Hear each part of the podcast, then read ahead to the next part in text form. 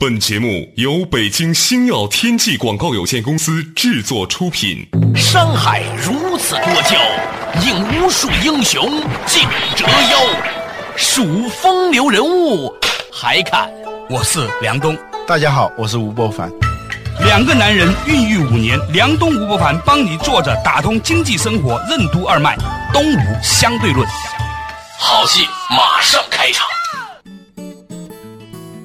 作者打通经济生活任督二脉，大家好，欢迎收听东吴相对论，我是杨东，对面依然是二十一世纪商业评论主编吴伯凡，伯凡你好，大家好。最近呢，参加了几个饭局啊，以前的老的同事也好啊，还有一些好的朋友呢，都已经达成一个共识，二零一三年呢，将会是真正的移动互联网爆发元年，这一波浪头应该非常大。嗯，其实二零一二年这个趋势已经非常的明显。对啊，有一个数字啊，统计是二零一二年上半年的数据。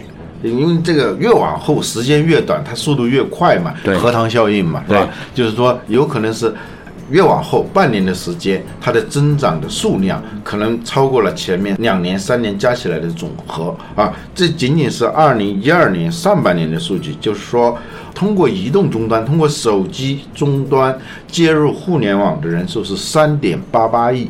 这是二零一二年上半年，对对，而那个通过电脑来上网，就 PC 端，呃，PC 端的正好是三个亿，就多出了八千多万。就是说这个转捩点，其实在二零一二年的上半年已经出现了，但是呢，许多人还没有意识到，因为有很多人是同时在使用 PC 和移动互联网的。嗯，但是呢，当这个数据再大一点的时候，比如去到二零一二年的下半年到年底的时候，已经非常非常清楚了。对在我身边的人哈，使用 WiFi 的这种，透过 iPad。就是 iPad 也是一种移动终端嘛，嗯，或者是用手机上网，尤其是使用手机上网的人呢，已经非常明显的超越了平常。有很多人已经很久没有用过那种翻开本儿的那种笔记本电脑了。嗯，一个数字，你从微信的使用量你就能看出来，它是二零一一年一月份啊发布的，嗯。到二零一二年的九月份嗯，就超过了两亿。据他们的预测，到二零一三年的一月底，呃，也就是我们节目播出的时候，嗯，就超过三个亿，就在这个四个多月的时间里头，又增加了一个亿。稍微有点儿这个日常生活感应的人都会发现说，每天你的那一些好朋友们，尤其是以前连什么不用 QQ 的人，呃，也不上微博的人，突然有一天呢，都在加你为微信好友。这件事情很有趣。我听说的一个事情是说，可能微信是人类历史上第一个用最短的时间超过三亿个用户的产品，或者更扩大来说。如果你把它当做一个社区的话，或者是一个组织啊，如果你把它当做一个组织，所有使用微信的人是一个组织成员的话，这个组织用最短的时间发展了三亿个会员。嗯，这个势头在二零一三年啊更加明显，也许二零一三年一年的时间，可能又增加两个亿都未可知的。其他的，比如说这个手机银行，这个数量也以类似的速度在发展。对，所以最近呢，我也在参加几个移动互联网的一些活动和会议哈。很多以前好朋友，甚至有一个朋友做了一个叫长城会的，在做那个移动互联网的那种俱乐部，就是这个 CIO 俱乐部啊。那个风起云涌啊，他们才成立了几年的时间，在硅谷搞了一次研讨会，本来呢想四五百人参加，在硅谷那个地方就透过手机互联网发布消息来了三千人。哦，一个中国的小团队哦，在硅谷做活动哦，招来了三千人，然后呢，在北京、上海、广州每个月的活动，啊，来的满坑满谷啊。嗯，那天晚上我们一堆人，十二个人在吃饭，在聊的这个事情的时候呢，就是又做那个基于手机做微支付的，做信用支付的，就是花钱收钱的。嗯，然后呢，有上面做信用评级的。然后呢，有做各种的应用软件分享下载的，整个的产业链的所有渠道上都有手机终端进行应用的，不一而足，而且想象力非常丰富。所以我觉得说，很可能这一次每个人都有一个手机，然后每个手机都接入互联网这件事情，将会彻底的改变整个人类的生态。嗯一个社会的形态是跟它所使用的交通工具、它的通信工具、它聚会的工具，嗯，和场所，呃，是密切相关的。对，啊比如说以前你几乎都不能看见一种情形，比如说一个的哥平常用微博吗？他肯定没有机会用微博。嗯，但是你最近你发现说很多的的哥在用微信，这呃，可怕了昨。天晚上我从机场附近到朝阳公园南门，嗯啊，我打到一辆车以后呢，我就听见那个司机就不停的在就说话，嗯，断断续续的。他戴这个耳机嘛，对，我以为刚开始以为是在对讲了，对后来呃发现不是，再仔细一看，他就在用微信。我就跟他聊，干嘛呢？他在用微信？他们这个分公司啊，一共有五个群，因为他那个数量太大了，微信的那个那个群容纳的人数是有限的对啊，所以呢，他就开了五个群，调控他的整个所有这些司机自己所在的位置。比如说，现在我要拉一个客人到什么地方，你只需要把这个信息说出来，嗯，呃，这是一个反馈。第二个反馈就是有人公司里头就接到的那个招租电话，嗯，也会马上就在那个微群上公布，有什么客人要从哪儿到哪儿，嗯。它这两个很很容易匹配起来的嘛，比如说我要到的那个地方正好是有客人，嗯，他马上就直接过去接了。呃，直接过过去接了，就使得他们这个公司里头现在跑空趟的那个里程啊，越来越少。越来越少啊。后来我说你们用了这个以后，直接的效果是什么？直接效果它肯定是收入增加嘛。对就很多人说，本来是跑了一个大的活啊，一百块钱的，到那地方你就要放空回来。对啊，有这个信息适配的话，就他能够得知他要到的那个地方有还有人要找呃要要要回来啊啊，他又马上就接到，这一下子他收入就是倍增计划，就就就容易实现嘛。第二个呢，就是说现在他们比以前啊要轻松多了。出租车司机的工作的时间呢，差不多是十二个小时，嗯，因为他要交这个份儿钱，挺贵的嘛，嗯嗯，啊，现在油在涨价，那个各种费用也在增加嘛呃，各种费用在增加，份子钱又没有减少，那么他们的实际上最后就会他们的收入就会受到受到而且那压缩个，。而且呢，它很多不方便。比如说两个例子，吃饭的时候，嗯，他不方便吃饭，对吧？以前呢都是北京有几个地方是专门出租车司机去吃饭的，嗯，但是现在你北京那么大，一堵车，嗯分分钟你回不去那个地方，又接到一个客户怎么办？你就没饭吃了。对然后呢，你上个厕厕所也不方便，是吧？对对对就是有些人就在车里面就备一个矿泉水瓶，那这个东西也很不雅，是吧？或者就直接夹着纸尿裤，这也不雅，也不舒服。你知道一个大老爷们儿是吧？对对啊，这就导致一个他们的劳动强度非常的大，是精神压力也非常的大。但是收入并没有得到足够的增长。对他为了维护他原来的收入，或者想多挣一点钱的话，他必须要增加他的劳动时间。而且前两天你不也说一个事情嘛，就是说为什么在高峰期的时候反而很难打车？嗯一方面呢，的确是因为高峰期打车的人多了；嗯另外一个还有很重的原因，是因为那个时候堵车堵得很厉害，许多的司机啊他就不愿意出来，甚至呢还有很多时候呢，那个时候正好是处于交接班的时刻。对，好多出租车公司它是要把这个交接班的时间就定在那个时间。他定在那个为什么这样呢？因为那个时间的劳动生产率是最低的嘛，定在那个时间，他就是可以堂而皇之的不拉活了。因为他要交接班嘛，对这不存在着拒载的问题嘛，对啊，所以我们打车的时候就发现，这个越是在高峰的时候，车越少。一方面是因为打车的人多，另一方面是因为出来的出租车太少了，嗯，这导致我们乘客怨气很大。但对他们来说呢，也是，如果在高峰期出车的话，就是亏本的，拉一个亏一个。啊。所以，呃，我们本来今天讲这个移动互联网啊，在这个地方讲到此处啊，稍微花开两朵，各表一枝，插一个小小的这个提议。我觉得，我个人觉得，出租车应该呢实行所谓的按照时间的弹性定价制度，否则的话呢，你这个价格如果没有弹性的话呢，那就逼迫用价格的方式逼迫大家，越是忙的时候越不出来拉活，就导致越来越多的人打不到车。对，应该是对于乘客来说，你在高峰期打车的话，那个难度大了，你应该多出钱嘛。对呀他说现在是因为总供给减少了，你多出钱都没有供给了，就这样一个问题。嗯。所以呢，这个事情呢，我觉得的确是一个很值得探讨的话题。嗯，啊，稍事休息，马上继续回来。坐着打通经济生活，任督二脉，东五千多人。二零一三年为什么会成为中国移动互联网的爆发元年？通过移动终端上网的人数超越通过 PC 上网的人数，意味着什么？人类社会的形态为什么会和它所用的交通、通信、聚会工具密切相关？为什么说移动互联网的普及将彻底改变人类社会的形态？使用微信调配乘客打车信息的出租车公司，为什么能令司机增加收入？欢迎收听《东吴相对论》，本期话题：移动化生存之上期。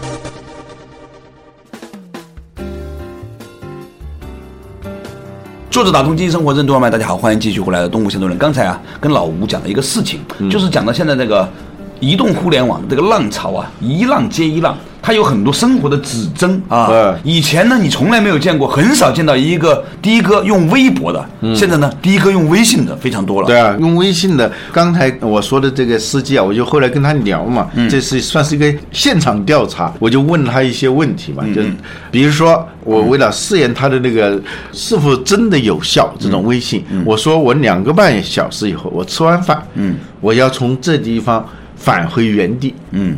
你能不能帮我叫一辆车？嗯，他马上就把这个需求就在微信里头说了，嗯，呃，然后他就走了。过了差不多十分钟，他就给我打电话过来，但是他没有我的微信号，是吧？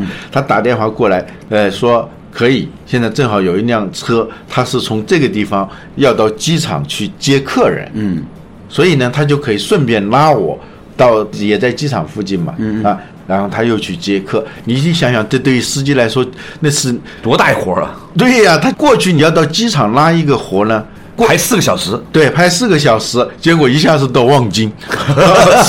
我每次我都不好意思，因为我觉得实在太不容易了。这师傅，你那排四五个小时，你给人家挣个十几二十块钱，好意思吗你？对，他是现在呢，他是这样的，就是你想想，我可以跟这个司机算一笔账，他去接那个人，他约定了一个地方，他到一个停车的地方去接，嗯嗯嗯。而不是到出租车排队的那个地方去接那个客人。那个客人呢，是以前是他们的乘客，嗯，已经跟他们老相好了啊。呃，已经跟他们建立了稳定的客户关系，所以呢，他在出发城市已经跟他订好了这个车，所以呢，他也不用排队去等那个出租车，嗯。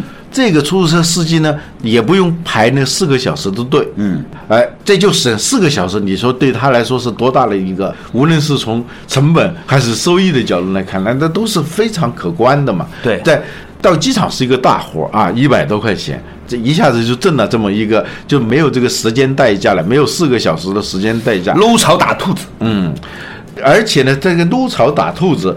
还把我给打着了，是吧？因为我因为我要从这个打到你这么肥一兔子不容易。对，他就是过去，即使有这么大的一个活儿，你车总得开过去吧？开到机场，这个成本还是必须有的吧？对，嗯，，以前视为是要沉没成本，或者是说必要成本必要成本是吧嗯？现在呢，连这个成本中心的转换利润中心的，直接也是在拉你这么一活儿。我再给你举另外一个例子，最近我有朋友是做连锁的这个餐饮的，他旗下呢有二三十个分店，以前呢要定期把这些店长拿回来去做培训，嗯啊，很麻烦。他现在发现呢，像 YY 这种刚上市的这个欢聚啊，嗯就 YY 这个聊天室这种功能呢，它可以每天直接。就开一个聊天室，这样所有的店长就同时在那个地方。这样的话呢，他店长每一天给店员做完培训之后呢，哎，总店长跟各个分店长之间也可以开一个及时的会议。嗯啊，今天有什么情况啊？大概有没有要求啊？有什么这个变化呀？诸如此类。嗯，这两个事情背后都是什么呢？都是以前呢、很多企业要搞 IT 系统呢，其实是要找一些所谓的专业的公司去做这种 IT 系统开发的。嗯比如说很多以前出租车公司也有那种就群呼啊、代呼啊，所有的员工啊都有这种那个系统，还有一个 call center，或者说呢透过那种 IT 系统去做移动办公。嗯，但是呢，现在呢，你可以用免费的。嗯，这种系统，比如说像 YY 这种，或者像微信这种社区型的免费系统来做这种事情，这样的话就令到整个社会的就社区化、移动化的这个参与程度、成本急剧降低。而且这里头有一个很重要的现象，恰好我前天跟人聊过这个事儿，就是由于这种移动互联网的应用普及。导致一种新的在企业的信息化过程当中出现了一种新的趋势。这趋势是什么呢？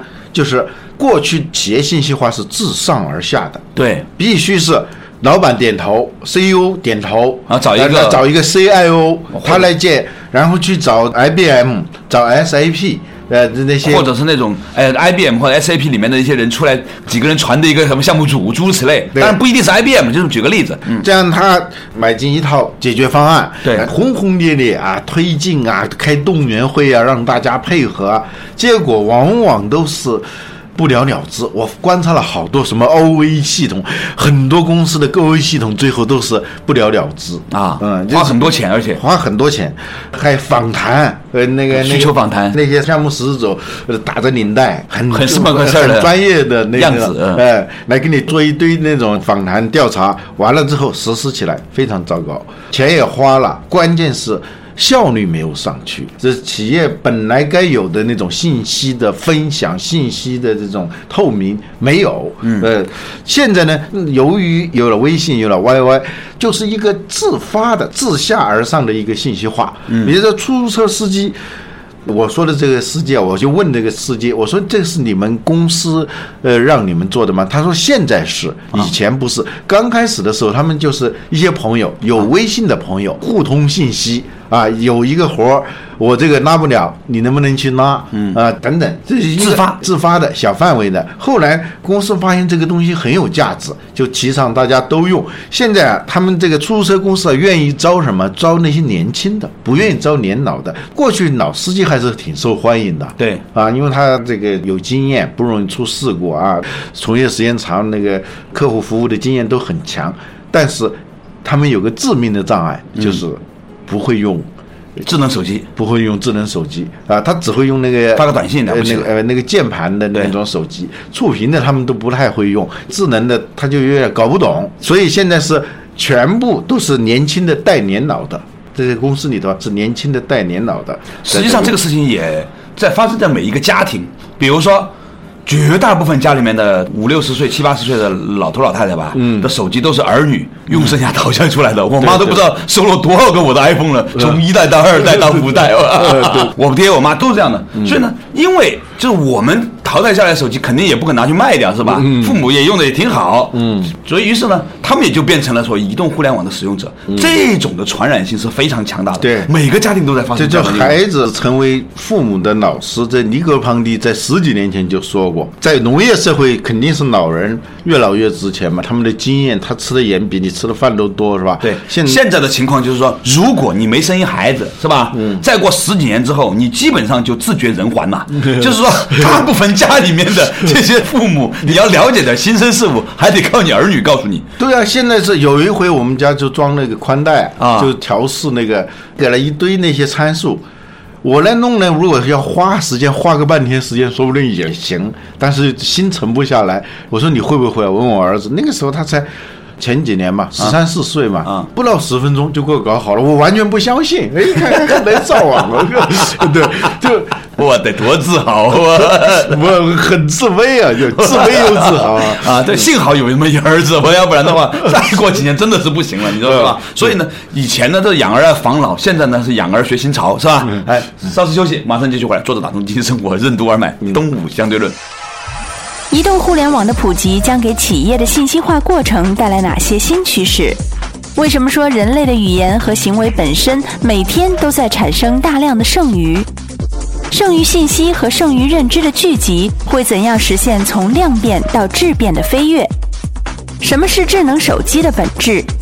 以大量智能手机充分互联为基础的智能网络，为什么能把必须的浪费转化为可用的资源？欢迎继续收听《东吴相对论》，本期话题：移动化生存之上期。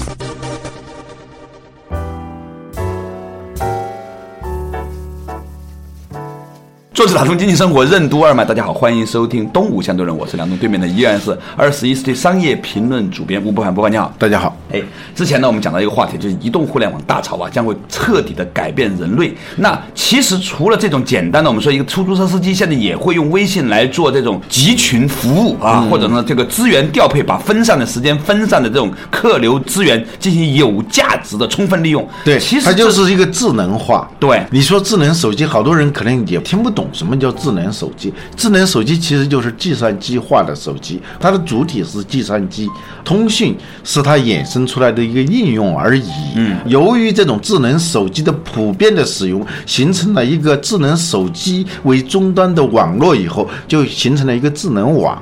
这个智能网呢，哪怕是在出租车这种传统的行业里头，它已经在发挥作用，而且很可怕。老吴，我跟你讲个事情，嗯，有一天呢，我在那个车上，出租车上啊。打电话谈了半天事情，哇，讲各种公司的事儿，嗯，旁若无人，因为自己一个人在出租车里面讲了一个小时之后，那个出租车司机说：“你的动物相对论还挺好听的。”我疯掉了，你知道吗？整个崩溃啊！你如果他还有一个智能手机，他哥们儿今天自己发一微信或者发一微博，录下来了 或者把它录下来了，哇！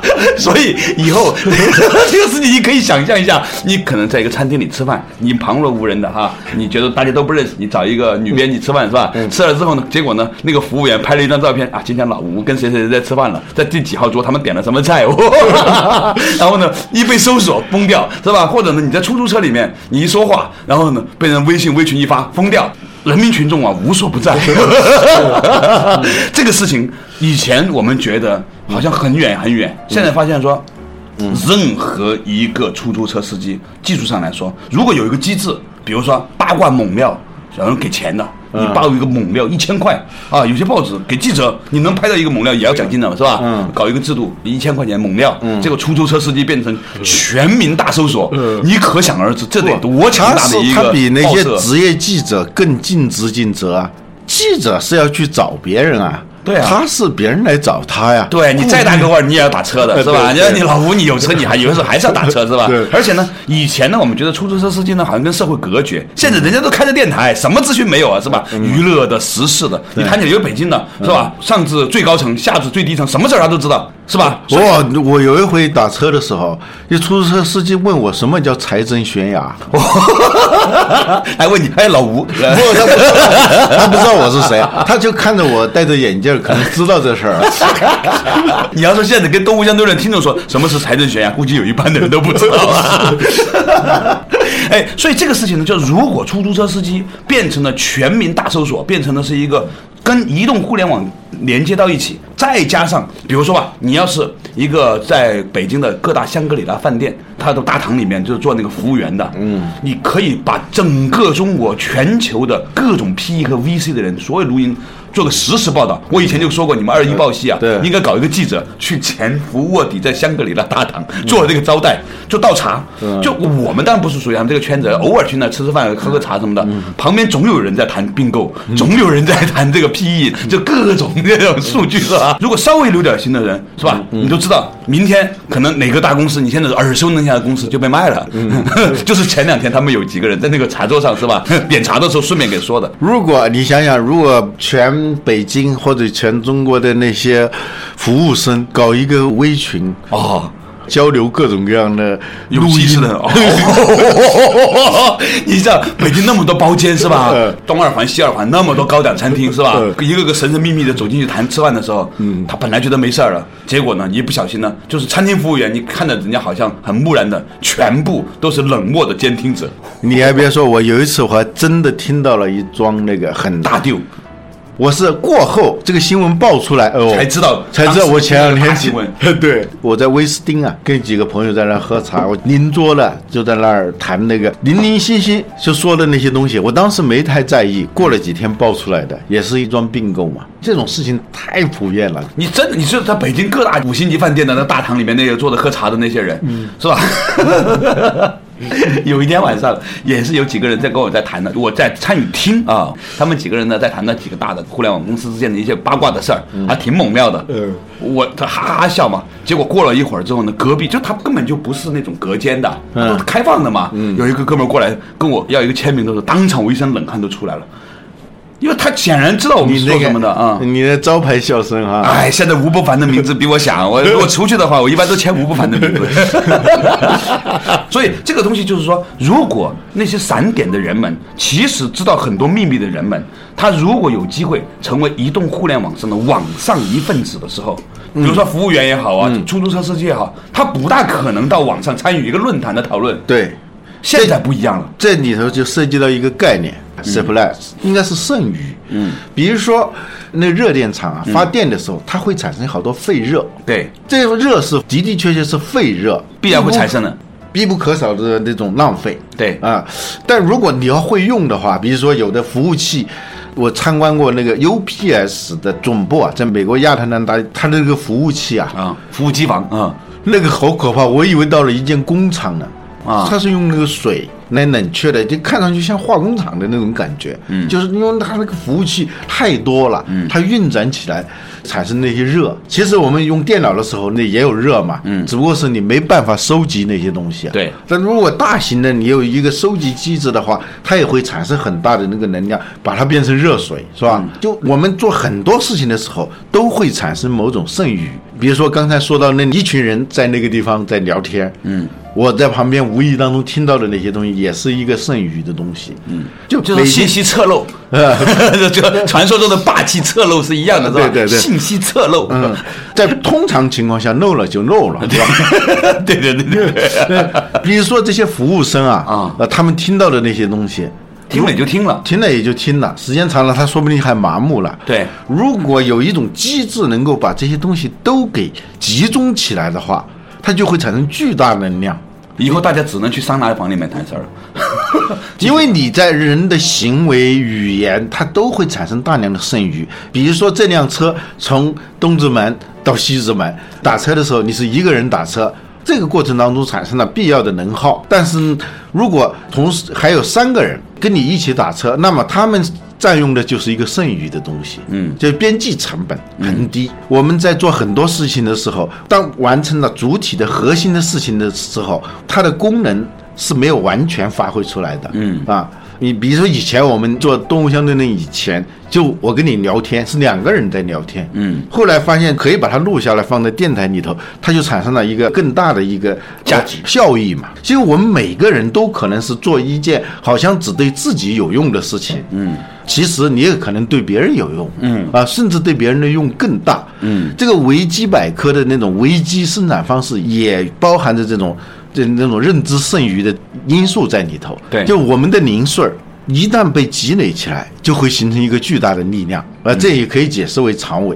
这就意味着什么？就是当每个个体作为一个节点被充分的关联起来，这个互联度越强，这个规模越大，那么这个剩余聚集的，就这些信息、知识的剩余的聚集的量就越大，而且到一定程度，它就不只是量的问题，就是量变变质变嘛。比如说五个出租车司机，他们在交换信息，嗯，但是有很多信息他们是，比如说有一个客户需求信息，我说出来了。